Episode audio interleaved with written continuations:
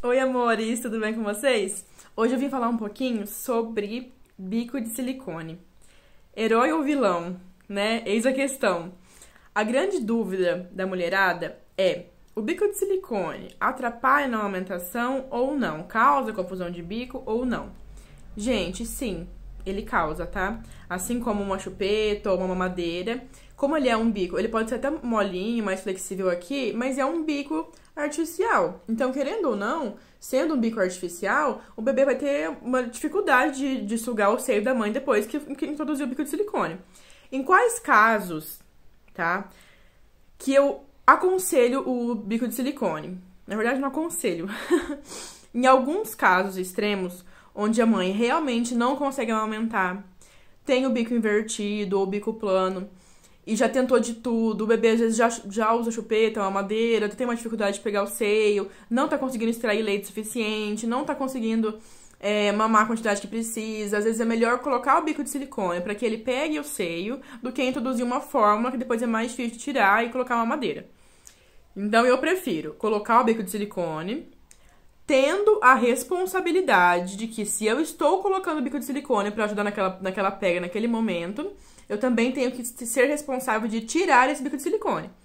Então, assim, eu nunca vou indicar a mãe usar o bico de silicone para aumentar forever, assim, pra vida toda. Nunca, tá? Então, a mãe vai usar esse bico de silicone como aliado, como ferramenta colocou no seio, em últimos casos, em caso de extrema necessidade de realmente indicação. Não é todo o caso, ah, eu tenho bico invertido, eu posso usar? Não. Se você tem bico invertido, a gente tenta todas as opções primeiro. Em último caso, quando não tem mais o que fazer, aí a gente coloca o bico de silicone. E tire o bico de silicone, tá? Certo? Se eu chego numa casa e a mãe já está fazendo uso de bico de silicone, eu vou tentar entender a raiz do problema e a gente vai usar ferramentas, métodos para retirar esse bico também, tá? Claro que cada caso é um caso, mas assim, gente, por que, que eu não gosto do bico de silicone? Porque o bebê, quando ele vai pegar no, no seio, tem até um, um peito aqui pra mostrar. O bico de silicone vai ficar aqui, ó, no seio, certo? Então, quando o bebê vai fazer a pega, ele solta saliva. Se o bebê solta saliva e pega num plástico, num silicone, o que, que vai fazer? Escorregar. Quando escorrega essa pega nesse bico de silicone, o bebê vai fazer o quê? Vai mascar isso aqui, ó. E se a mãe não tem esse bico, tem um bico invertido, o que o bebê vai mamar? Vento. Ele vai mamar ar. Ele não vai lá atrás fazer uma pegona assim nesse seio, fazer uma pega. Não. Ele vai mamar isso aqui, ó. Vai ficar fazendo isso aqui. Vai sair leite? Vai.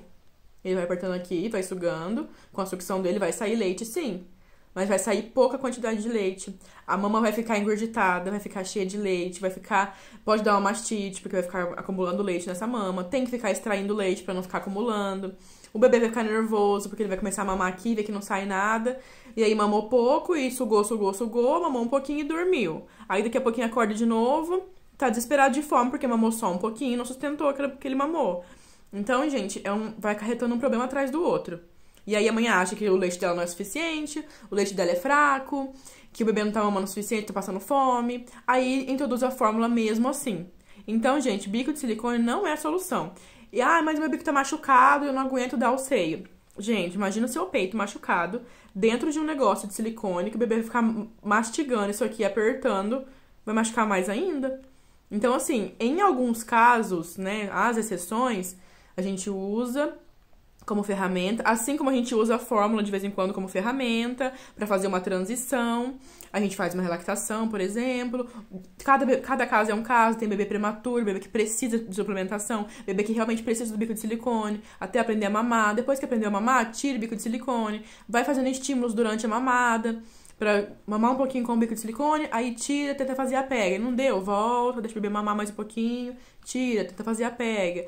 E tudo é um processo, nada é um evento único que num dia tá mamando aqui, outro dia tá mamando aqui. Então, procure uma consultora. Eu falo muito mais sobre isso também dentro do meu curso completo. Lá eu explico certinho as técnicas, quando você vai usar isso aqui, por que você vai usar, como usar como higienizar, porque isso aqui também pode causar sapinho, porque fica a higienização dele é bem complicada. Por mais que você usa, ferve e limpa, é plástico, a bactéria se prolifera.